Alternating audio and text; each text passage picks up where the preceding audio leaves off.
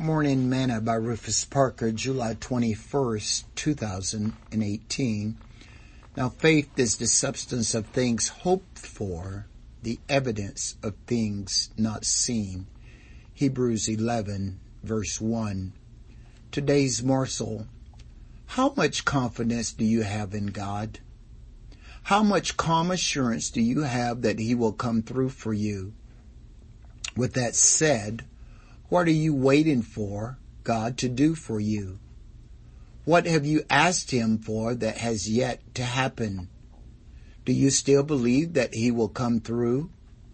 The writer of Hebrews tells us that if we come to God and ask Him for something, then we must believe that He will reward us. Hebrews 11 verse 6. Always remember, faith comes by hearing and hearing by the Word of God.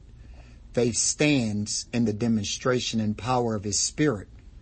So while you are waiting, stay in the Word and let God work in His timeline. He's an on time God.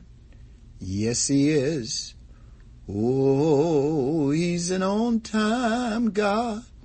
Yes, He is.